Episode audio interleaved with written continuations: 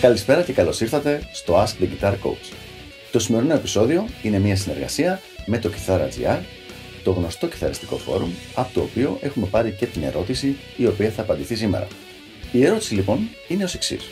Ποια είναι τα πλεονεκτήματα ή τα μειονεκτήματα του να είσαι αυτοδίδακτος στην ηλεκτρική κιθάρα; Για να δούμε λοιπόν πώς μπορούμε να απαντήσουμε αυτή την ερώτηση. Και οι δύο μεριές έχουν ξεκάθαρα πλεονεκτήματα και πιθανά μειονεκτήματα. Θα ξεκινήσουμε με τους αυτοδίδακτους και τα πλεονεκτήματά τους. Υπάρχουν δύο βασικά πλεονεκτήματα στο να είσαι αυτοδίδακτος. Το ένα είναι ότι το, ειδικά τον πρώτο καιρό της ενασχόλησης μπορεί να κρατηθεί αμύωτο το κέφι σου και το ενδιαφέρον σου για το όργανο. Ο λόγος για το οποίο γίνεται αυτό είναι γιατί διαλέγει ο αυτοδίδακτος κάθε φορά τι θέλει να κάνει, πόση ώρα θέλει να το κάνει, με τι θέλει να ασχοληθεί, τι κομμάτια να παίξει. Γενικά δεν έχει κανέναν πάνω από το κεφάλι του, ναι με να το κατευθύνει, αλλά με την ίδια λογική να του λέει και τι να κάνει.